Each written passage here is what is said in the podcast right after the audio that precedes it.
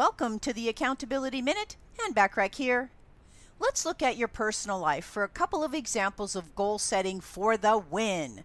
Imagine you want to improve your golf game, but to achieve this goal, you'll need to do more than hope. To enhance your chip shots, your drives, putts, you must take action. So you hire a golf coach to learn about proper stance, grip, and even posture. Sure, this takes time, effort, commitment, but the 8% have refined the follow through necessary to achieve their goals, no matter how difficult. Or perhaps you've always wanted to visit Greece. Looking through gorgeous internet scenes of Santorini might inspire you, but action steps are required to make this dream a reality. So, for example, you'll need a visa. What's your budget? What options do you have for flights? What about planning your itinerary? Will you need any vaccinations? Should you purchase travel insurance? Do you know how to say please or thank you in Greek?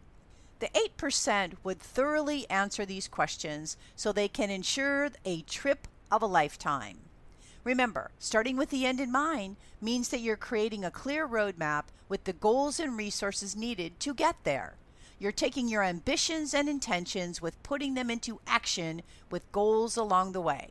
Tune in tomorrow for our continued discussion on effective goal setting. In the meantime, subscribe to my business success tips and resources blog by going to accountabilitycoach.com forward slash blog. I appreciate you listening.